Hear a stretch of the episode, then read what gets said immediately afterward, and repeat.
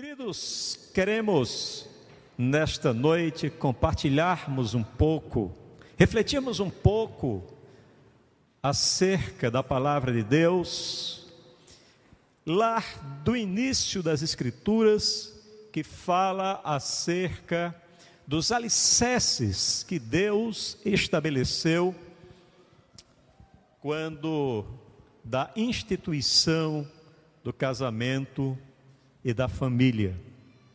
O texto de hoje encontra-se em Gênesis, é o nosso texto base, Gênesis capítulo 2, versos do 24 ao 25. Queridos, esse é um tema que nunca se mostrou tão necessário para que nós o resgatemos para sermos expostos a Ele, porque nunca antes fomos tão confrontados com a necessidade de definir e entender, à luz das Escrituras Sagradas, os significados de casamento e família. Até pouco tempo, Casamento era apenas a união de um homem e uma mulher, e uma família era constituída por um pai, mãe e filhos. Hoje nós temos aí família sendo constituída de gato, papagaio, cachorro, né?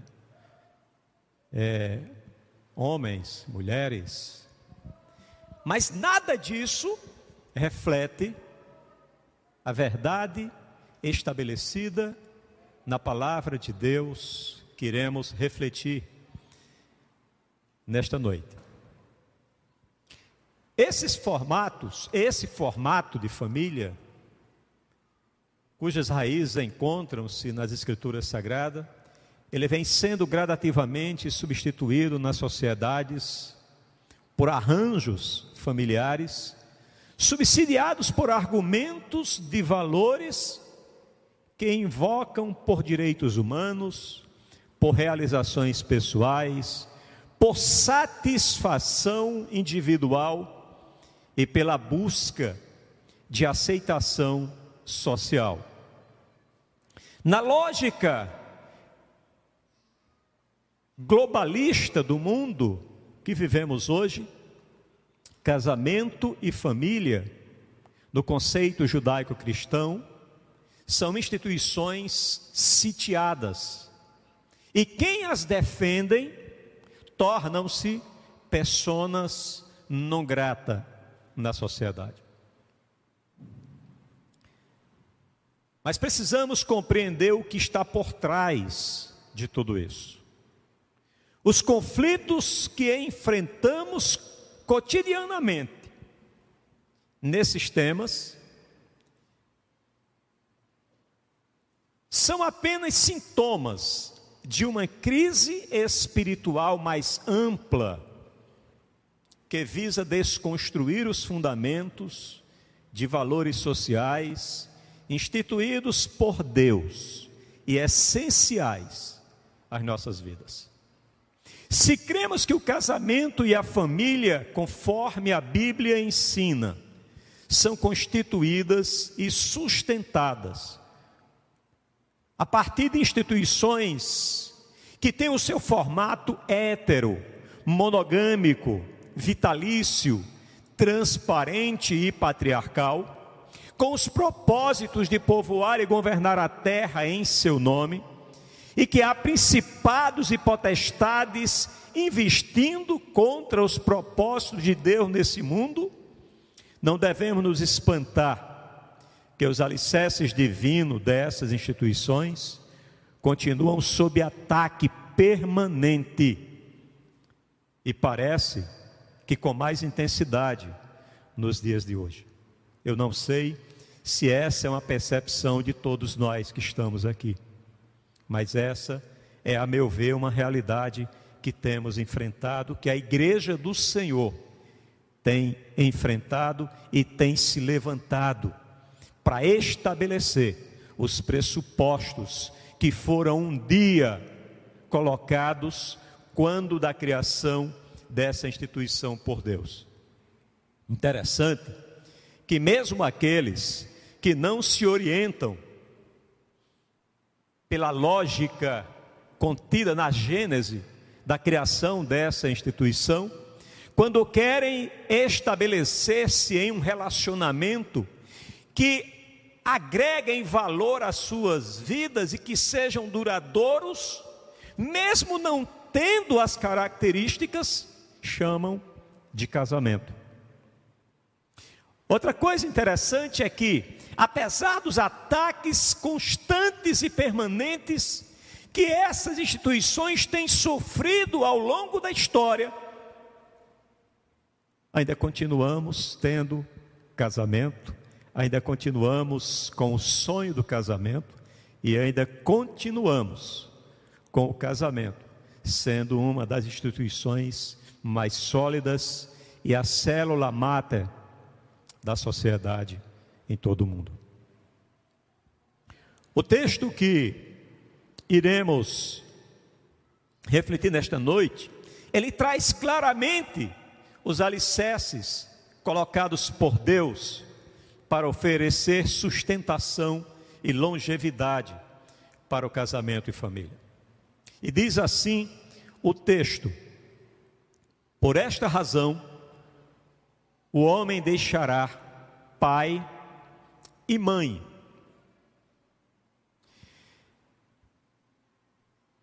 Quando o homem ou a mulher se casam e não assumem a condição que está ali na palavra de Deus estabelecida, para que deixem a casa de pai e mãe, e o fazem isso por opção de não deixarem. Essa, esse papel de dependência dos pais, eles acabam não prosperando naquilo que Deus reservou para que eles recebessem e usufruíssem quando casados. Os noivos, eles precisam entender que a partir do altar, pelo pacto das alianças e pela bênção impetrada naquele momento, eles ali fazem uma troca da proteção dos pais por agora a proteção de Deus. Quem desobedecem a esse princípio, quem permanece sob os cuidados dos pais, na dependência dos pais, da casa paterna, depois do casamento,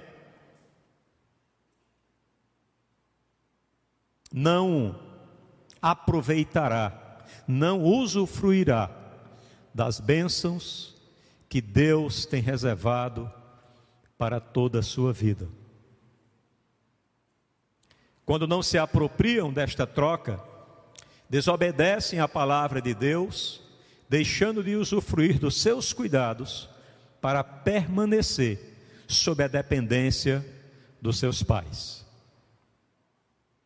Precisamos ter a clareza que o deixar não se restringe apenas à mudança de endereço. Há pelo menos três aspectos implicados que devem ser considerados nessa palavra contida nas Escrituras Sagradas. Há um aspecto do deixar físico, há um aspecto do deixar emocional e um aspecto de deixar os ressentimentos. O deixar físico, quando se casa, devem buscar seu próprio espaço para viverem. Como cabeça dessa nova família, o homem terá que exercer a liderança otorgada por Deus, sem que precise medir forças com outros seja seu pai, seja sua mãe, quando permanecem morando no espaço paterno, ou seja seu sogro ou sogra, quando permanecem morando na casa dos pais do cônjuge. Debaixo do mesmo teto, haverá sempre o conflito e a disputa por essa liderança.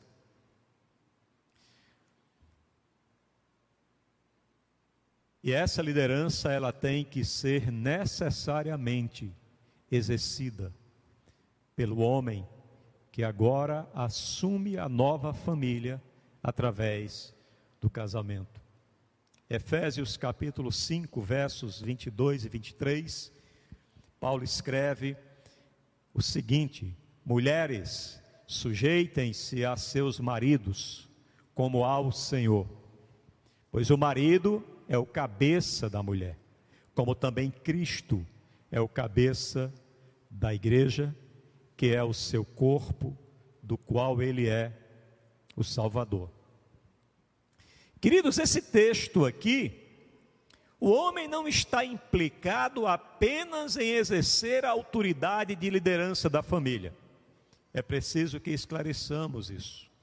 Mas, principalmente, a exercer a sua responsabilidade em cuidar dela.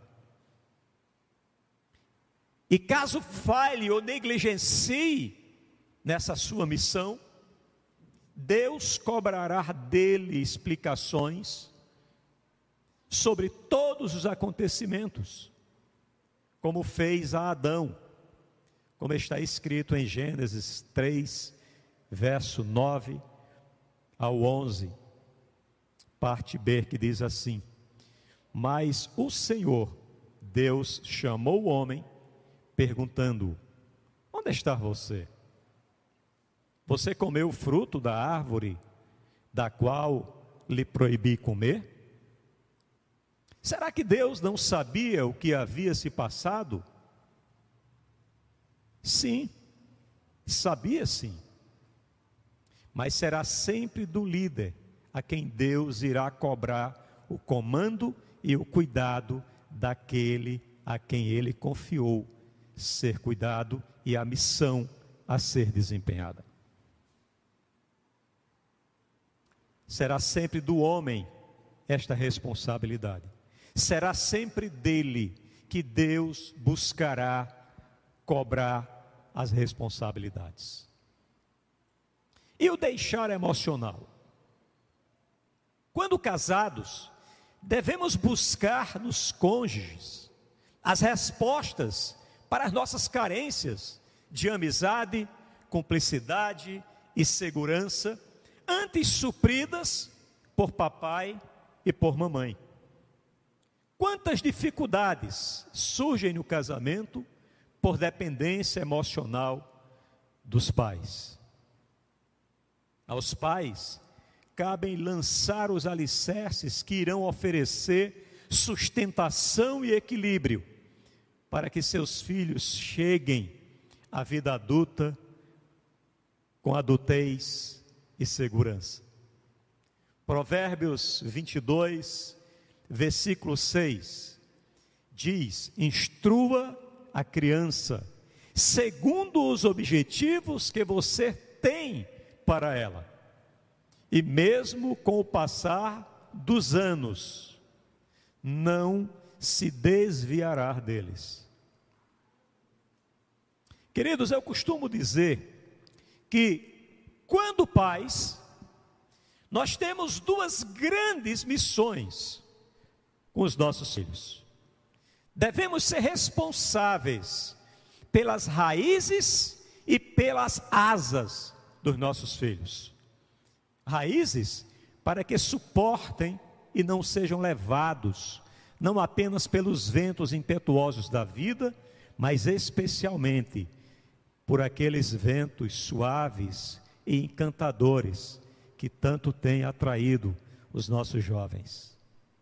E asas para que eles voem à altura dos seus sonhos e possam desprendendo-se da casa paterna se lançar na construção da sua própria vida como protagonistas de suas realizações.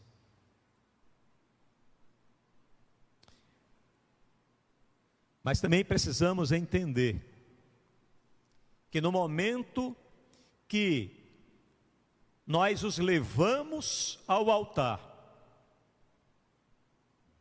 a partir dali, pais e filhos devem entender que se encerra esse ciclo de ensino, aprendizado, pais e filhos, de uma forma mais intencional, para dar lugar a outras fontes e oportunidades de aprendizado.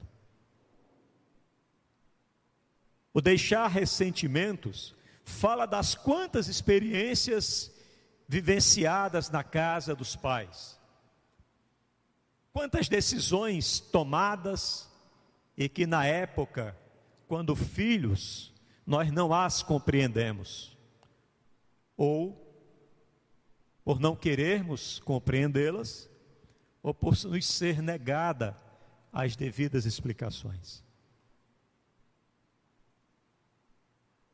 E todas essas esses conflitos eles trazem eles abrem algumas feridas que parece que nunca cicatrizam.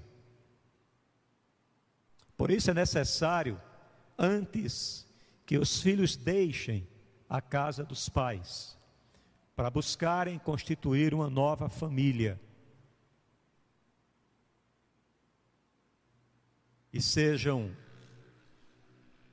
perdoados e que peçam perdão antes de sair da dependência dos seus pais. Porque, queridos, muitos desses conflitos causam traumas e bloqueios que mantêm os filhos aprisionados e que precisam, antes de saírem da casa de seus pais, se libertarem desses fardos através do perdão mútuo, para que o relacionamento que agora passam a constituir e a construir em seus próprios casamentos não sejam orientados por esses conflitos que vivenciaram, que experimentaram na casa paterna. Efésios capítulo 6, versos do 1 ao 4, ele traz ensinamentos acerca de como deve ser o comportamento dos filhos em relação aos pais e como deve ser o relacionamento dos pais na condução do relacionamento com seus filhos. E diz assim Paulo escrevendo aos Efésios: Filhos, obedeçam a seus pais no Senhor, pois isso é justo. Honra teu pai e tua mãe. Este é o primeiro mandamento com promessas, para que tudo te corra bem e tenhas longa vida sobre a terra. Pais, não irritem seus filhos, antes, criem-nos, segundo a instrução e o conselho do Senhor. Aleluia. Da mesma forma que os filhos devem submeter os seus ímpetos ao Senhor, para que dele venha o apaziguamento da relação, para que seja contida o furor do seu coração. Nós, pais, precisamos também submeter os nossos ímpetos ao Senhor, para que nós não venhamos a trazer furor, irritação e ira sobre a vida dos nossos filhos. É preciso sermos obedientes à palavra de Deus para nos mantermos sóbrio, saudável em nossos relacionamentos. Continuando o texto de Gênesis, capítulo 2, a palavra diz assim: Se unirá a mulher, se unirá a sua mulher. Queridos, o casamento ele é celebrado em sagrada cerimônia, tendo o próprio Deus como testemunha.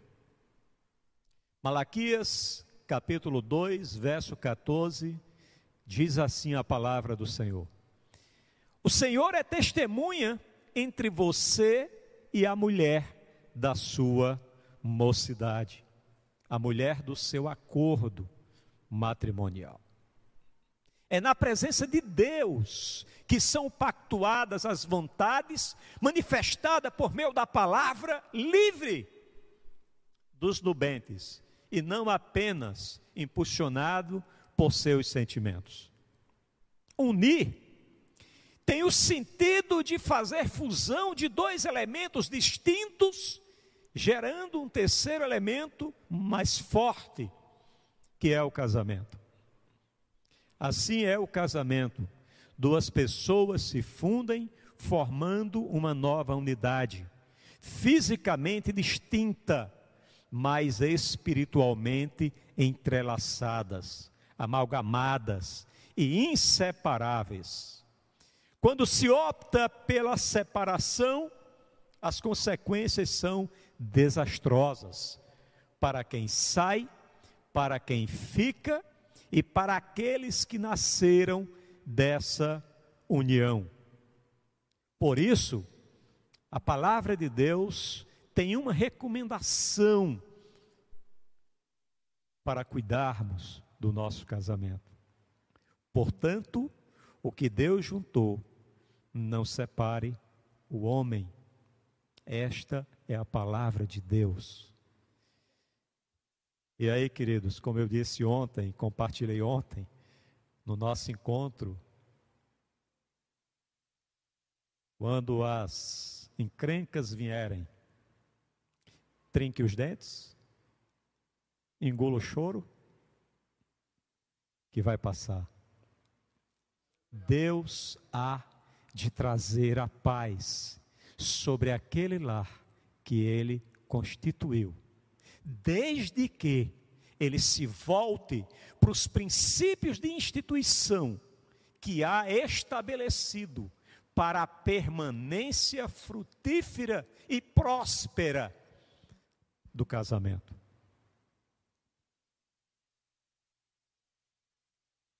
Você tem o direito de pensar em qualquer coisa no seu casamento, só não a separação.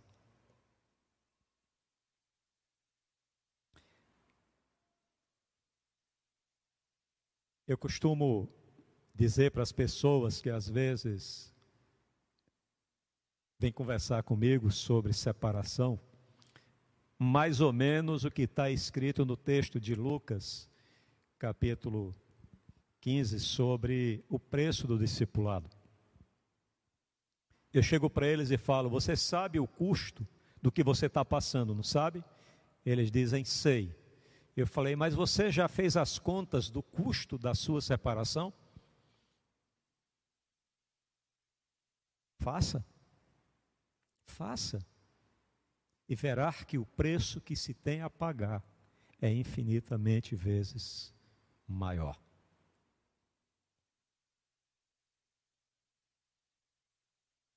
Continuando o texto de Gênesis, ele traz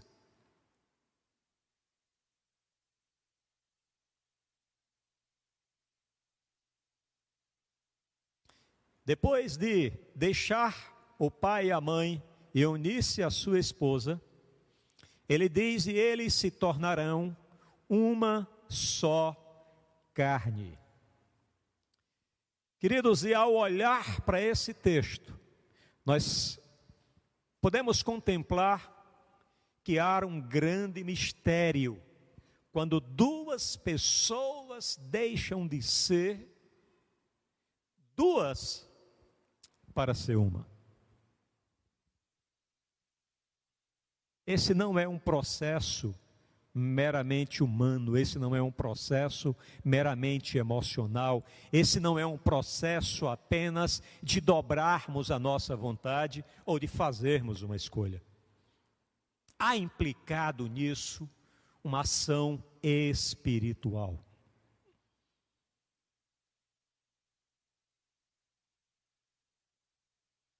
O ser uma só carne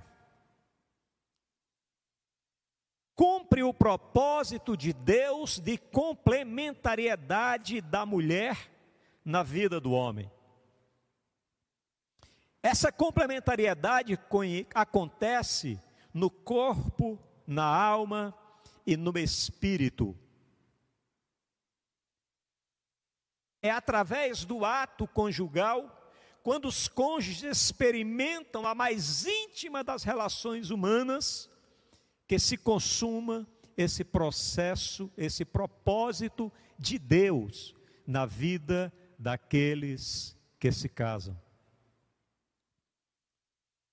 É esse ato que os levam a ser uma só carne.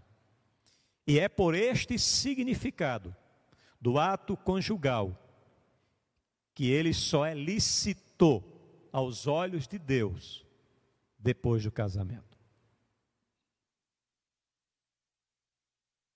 Continuando o texto de Gênesis, que estamos refletindo nesta noite, depois de deixar pai e mãe, unir-se à sua esposa e se tornarem uma só carne, o homem e a mulher viviam nus e não sentiam vergonha. É o que diz o texto. E esse vivia nus, ele fala da necessidade preponderante de sermos transparentes em nosso casamento. O texto diz que viviam nus e não sentiam vergonha. Isso antes do pecado. Toda vivência e aprendizado, presente ou futura, só terá significado se forem conquistados através de uma vida transparente. Não importa quão próspera seja a sua vida, não há, importa o tamanho das conquistas da sua vida, se ela é fruto exclusivamente das informações que você guarda apenas para você.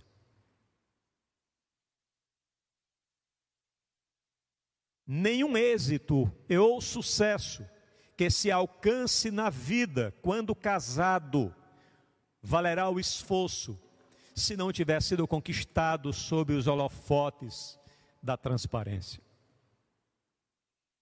Enquanto nossas atitudes em nosso casamento precisarem ser ocultadas por folhas de figueira, é porque estão subsidiadas pelos nossos pecados e não experimentaremos a plenitude da complementariedade proposta por Deus em quando instituiu o casamento.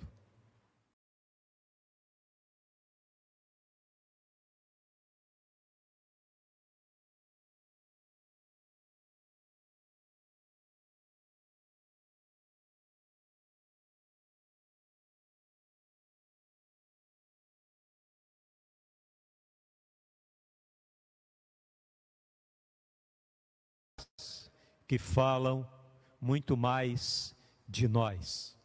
São elas que explicam, que exigem as maiores explicações acerca de nós. Quando cônjuges, precisamos ser transparentes, expor o que se pensa falar das suas ideias, abrir seu coração com relação às suas necessidades físicas, emocionais e espirituais. Experimente usar seu cônjuge como um instrumento de Deus para lhe trazer respostas nas suas aflições, para lhe trazer respostas nas suas decisões, para ser usado como bálsamo na sua vida e para cumprir o papel de instrumento de bênção e de complementariedade que cabe a ele na sua vida conjugal. Muitas vezes, nós temos uma facilidade enorme para falarmos das nossas vidas, dos nossos planos, dos nossos medos, dos nossos anseios, das nossas vontades com os nossos amigos, mas omitimos completamente essas coisas dos nossos cônjuges.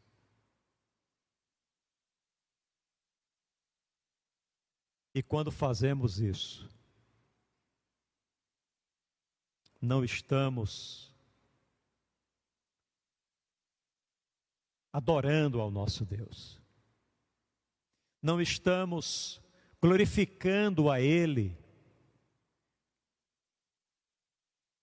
pelo que Ele instituiu no casamento e pelo que Ele nos fez alcançar no casamento Ele nos fez conquistar no casamento. Nós fomos criados para manifestar a glória de Deus.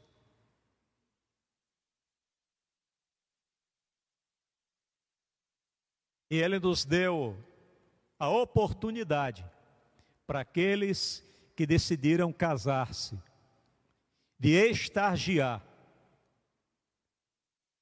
esses movimentos, esses propósitos em um campo menor.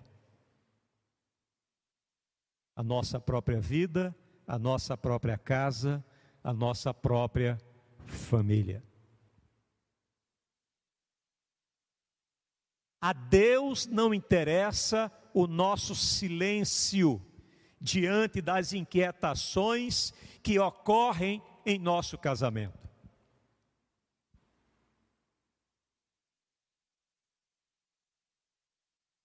O silêncio que impera entre os cônjuges no casamento interessa aos principados e potestades que militam num processo de agressão permanente contra essa instituição que Deus criou e que permanecerá de pé até que Ele venha buscar a sua igreja. Precisamos entender que os ataques que a família e o casamento sofrem não é fruto apenas de uma reformulação ou uma revolução cultural pela qual o mundo está passando.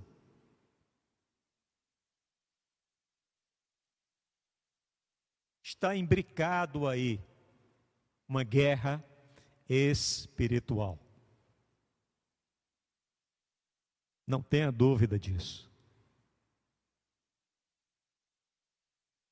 Muitas vezes, as crises dentro do casamento levam os cônjuges a buscarem aconselhamentos, sejam com amigos, sejam com terapeutas, sejam com pastores, mas não querem submeter o seu casamento aos princípios bíblicos de sua instituição que estão contidos na palavra de Deus.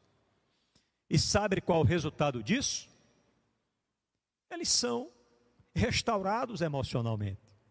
Eles são restaurados dentro da sua perspectiva de vida. Ficam todos restaurados. Todavia, separados, fora do casamento. Precisamos entender que aqueles que casam o fazem por um chamado de Deus. Nós conversávamos ontem no nosso bate-papo, e eu creio nisso com toda a convicção, que casamento é um dom de Deus. Ser casado é um dom de Deus. Recebeu o dom? Exerça-o para a glória de Deus. Amém? Está doendo? Trinque os dentes e engola o choro. Vai passar. Amém? Vai passar. Porque somos, eu e você, propriedade desse Deus vivo, que instituiu para mudar a face da sociedade aonde ela chegar. Esse casamento baseado nos princípios judaico-cristã que tem até os dias de hoje, a despeito de todo o ataque que tem recebido, sobrevivido e prevalecido para a glória de Deus.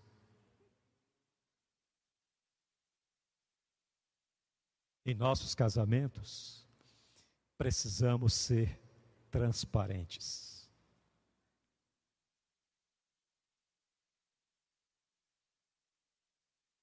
E ao convivermos essa transparência, ao experimentarmos essa transparência, nós ficaremos surpresos em descobrir que o cônjuge é a pessoa que Deus preparou para ser a solução para ser o bálsamo e até a cura das muitas enfermidades que carregamos em nossa alma. Fiquemos atentos, porque Deus não deixa de falar conosco. Amém? Amém? E quando ouvirmos a voz do Senhor, na viração do dia, não nos escondamos por entre as árvores da vida. Deixe Deus tratar as feridas abertas em nosso casamento. E experimentaremos da sua bondade, da sua cura e do seu amor. Vamos orar? Pai, te damos graças pelo teu amor. Te damos graças, ó Deus, pela tua palavra. Te damos graças, ó Deus, pela por essa instituição criada por ti, ó Deus, para que possamos, Senhor, povoar a terra, para que possamos, ó Deus, administrar os bens que tu criaste, Senhor, em teu nome, Pai. Instrui-nos, ó Deus, através do teu Espírito Santo, Pai para que possamos sermos obedientes e, ao sermos orientados por Ti, possamos permanecer fiel à Tua palavra e assim, Senhor, poder usufruir do melhor que Tu tens para nos oferecer em toda a nossa vida em Tua presença. É o que te oramos, Pai, agradecido por mais esta oportunidade de sermos expostos a tua palavra. É no nome santo do teu filho Jesus que nós te oramos e agradecemos. Amém.